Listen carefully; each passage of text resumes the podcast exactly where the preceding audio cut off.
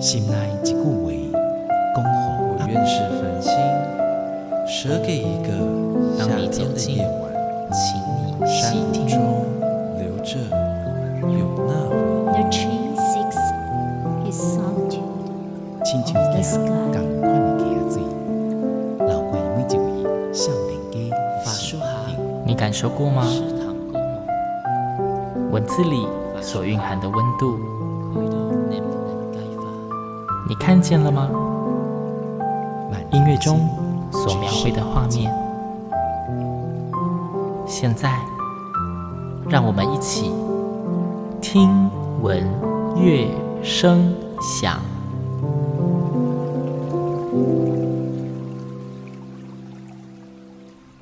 Hello，各位听众朋友们，大家好，我是新阳。欢迎再次跟我一起听闻乐声响。首先，感谢各位听粉们一直支持新阳的节目，在 FB 的粉丝专页上面也经常给予回馈。更感谢大家在疫情严峻的时刻，依旧让星洋能够继续用声音陪伴大家。在过去的几期节目中，星洋曾经以合唱音乐专辑作为主轴。介绍了几个优质合唱团的精彩音乐给各位听众，大家都有收听吗？如果还没有听过，等等记得到各大 Podcast 平台搜寻“听闻乐声响”哦。文章的文，响应的响。接着就直接切入今天的主题吧。既然新阳特地提到之前曾经介绍合唱专辑，想必有不少正在收听节目的听粉可以猜到。今天新阳一样要介绍一张好听的合唱音乐专辑给大家。这张专辑的演唱团体，如果有常收听节目的听众应该不陌生，因为星洋不止一次在节目中播放他们的歌曲，甚至也介绍过他们的指挥。他们是上海彩虹室内合唱团。今天要介绍的专辑是他们在二零一八年十月所发行的《白马村游记》。里面一共收录了七首歌曲哟。上海彩虹室内合唱团的指挥金承志老师本身也从事词曲创作，甚至作品产量惊人。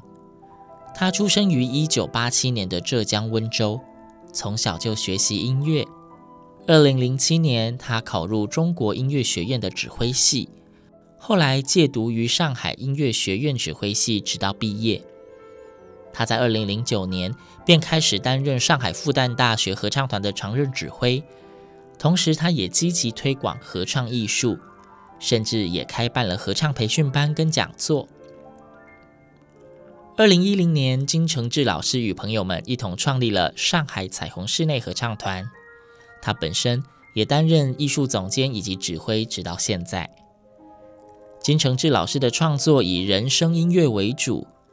他以自己对东亚美学的理解为出发，结合了经典音乐创作的技法，时而诗词，时而白话歌词的写作方式，也创作出具有强烈个人风格的中文合唱作品。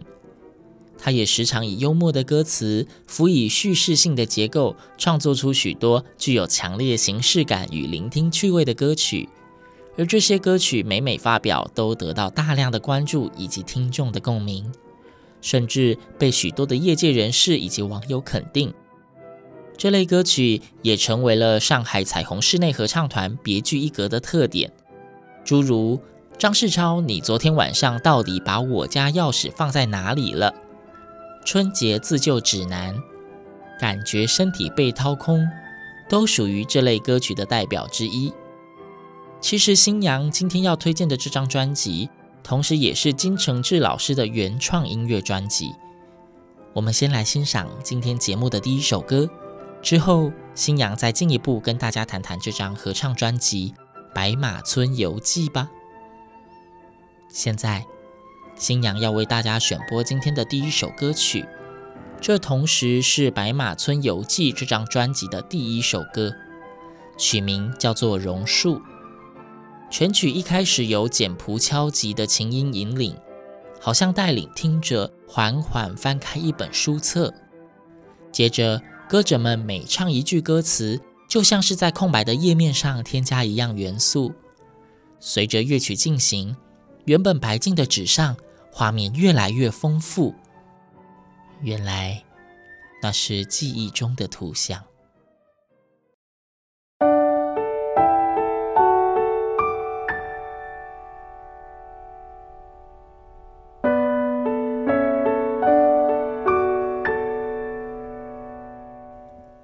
小路旁有一棵榕树，茂叶染绿晒网的蜘蛛。农家客荷锄正起早，路过桥头尝几块豆腐。小姑娘卷帘又拉上，着急换上新彩的春装。三五位攀谈的奇客，榕树下摊开昨日的阵仗。大白马铃铛阵阵响，孩童围着讨要马奶喝。去去去！老汉直鞭怒：“你家大人下楼给钱啦！”午后雨泥地哼翅响，大的榕树好似一叶华盖。白头翁檐下梳毛发，浑身湿透，瑟瑟发抖。日将霞，飞鸟归山林。南风带来邻村的炊烟。夜深沉，江船一盏灯。窗外虫鸣，一宿好梦。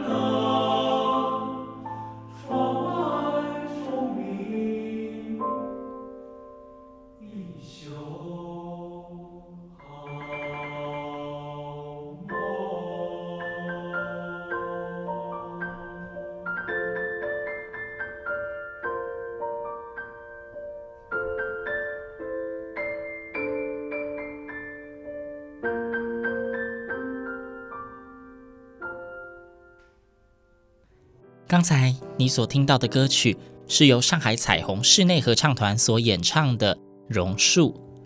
这首歌收录在他们二零一八年发行的合唱音乐专辑《白马村游记》里面，同时这也是该张专辑的第一首歌。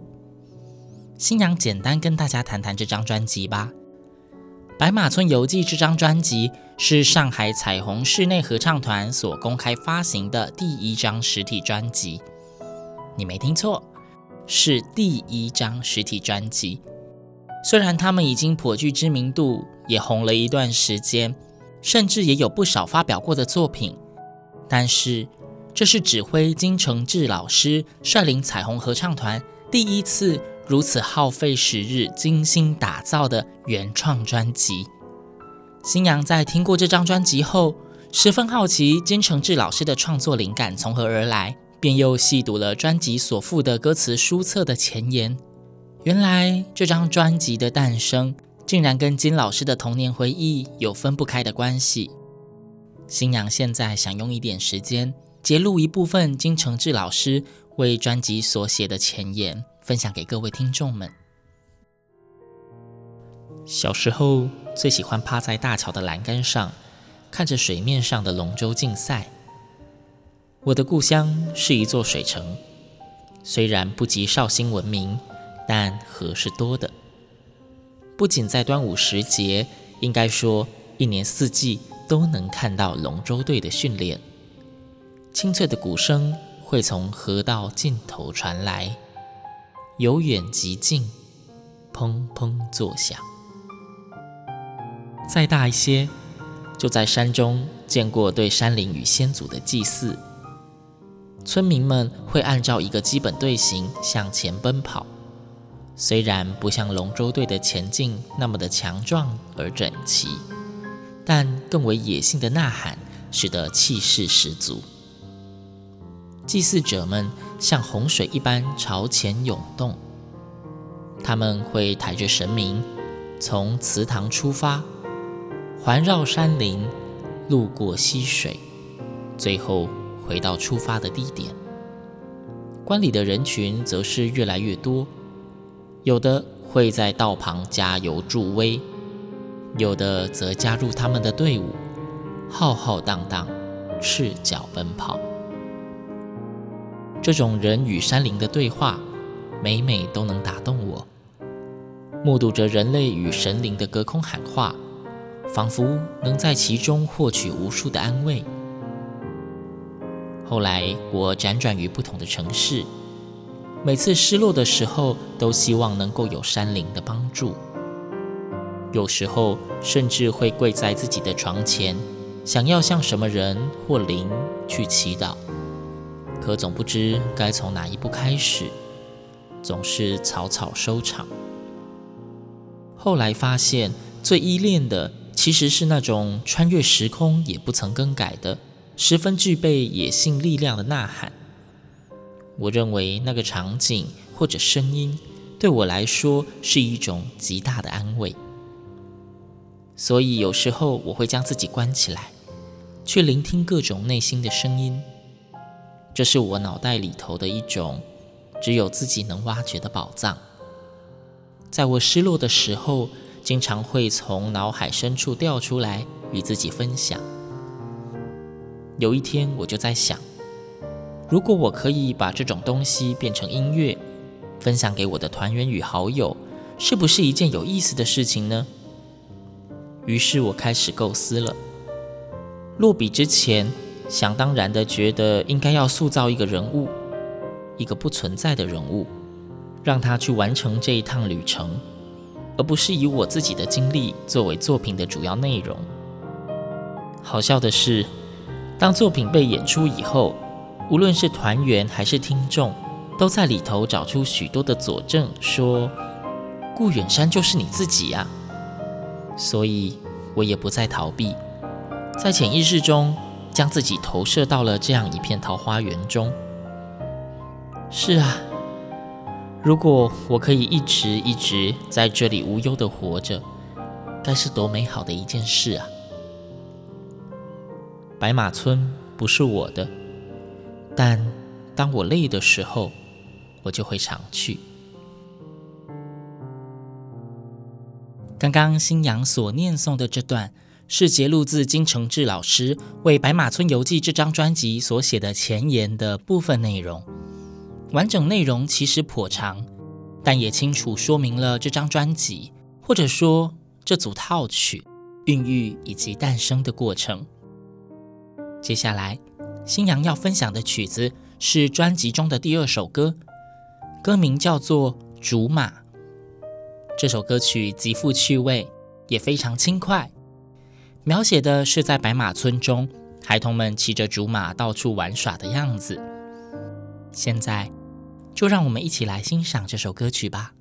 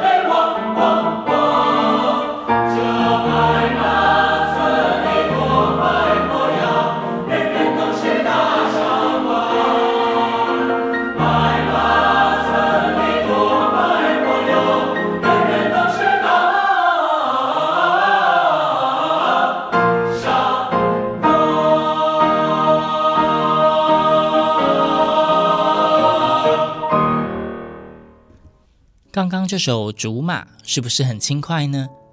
甚至听到前奏的时候，星洋觉得好像又带着一点年节气息，让听的人心情也跟着轻松不少。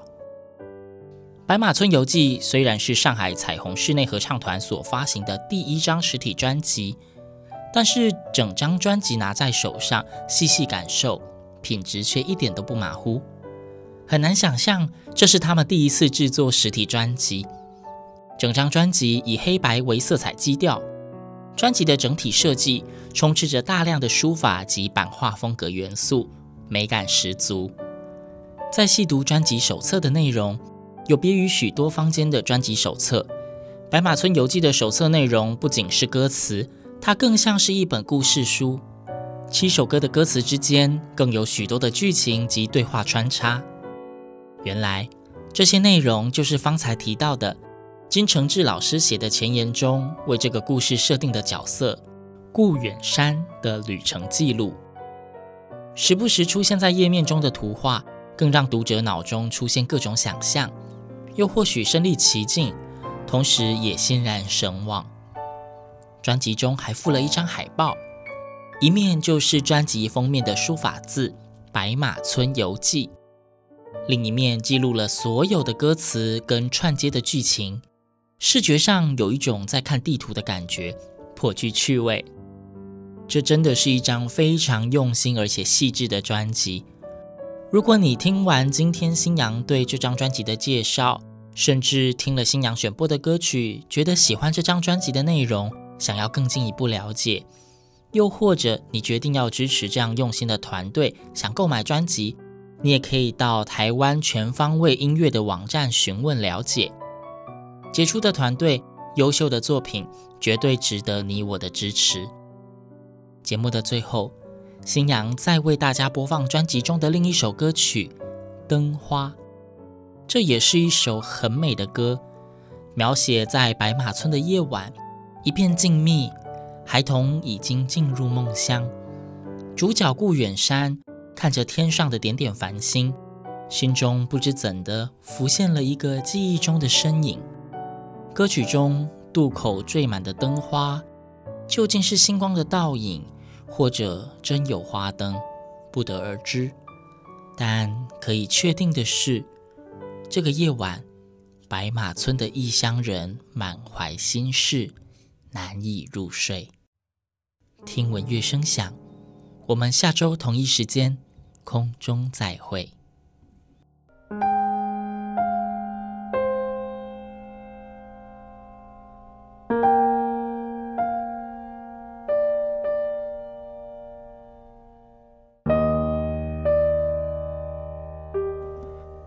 天上几盏明星，山中睡着白云。河流是夜的秀发，渡口缀满灯花。商客驾着驴车，村民篝火谈心。孩童怀中熟睡，异乡人在水边发呆。那年小妹刚十八，携手田间东风指压，同去河边放灯，看两岸杨柳蒹葭，离家已十三载，两鬓早就添了白，仿佛做了不少事，好像什么也没有。似此星辰非昨夜，为谁风露立中宵？星辰啊，请告诉我，清风啊，带我走吧。天上几盏明星，山中睡着白云。河流是夜的秀发，渡口缀满灯花。商客驾着驴车，村民篝火谈心。孩童怀中熟睡，异乡人，异乡人。谁家新燕啄春泥，垒在那榕树上。门前一条小溪，村口躺着大黄。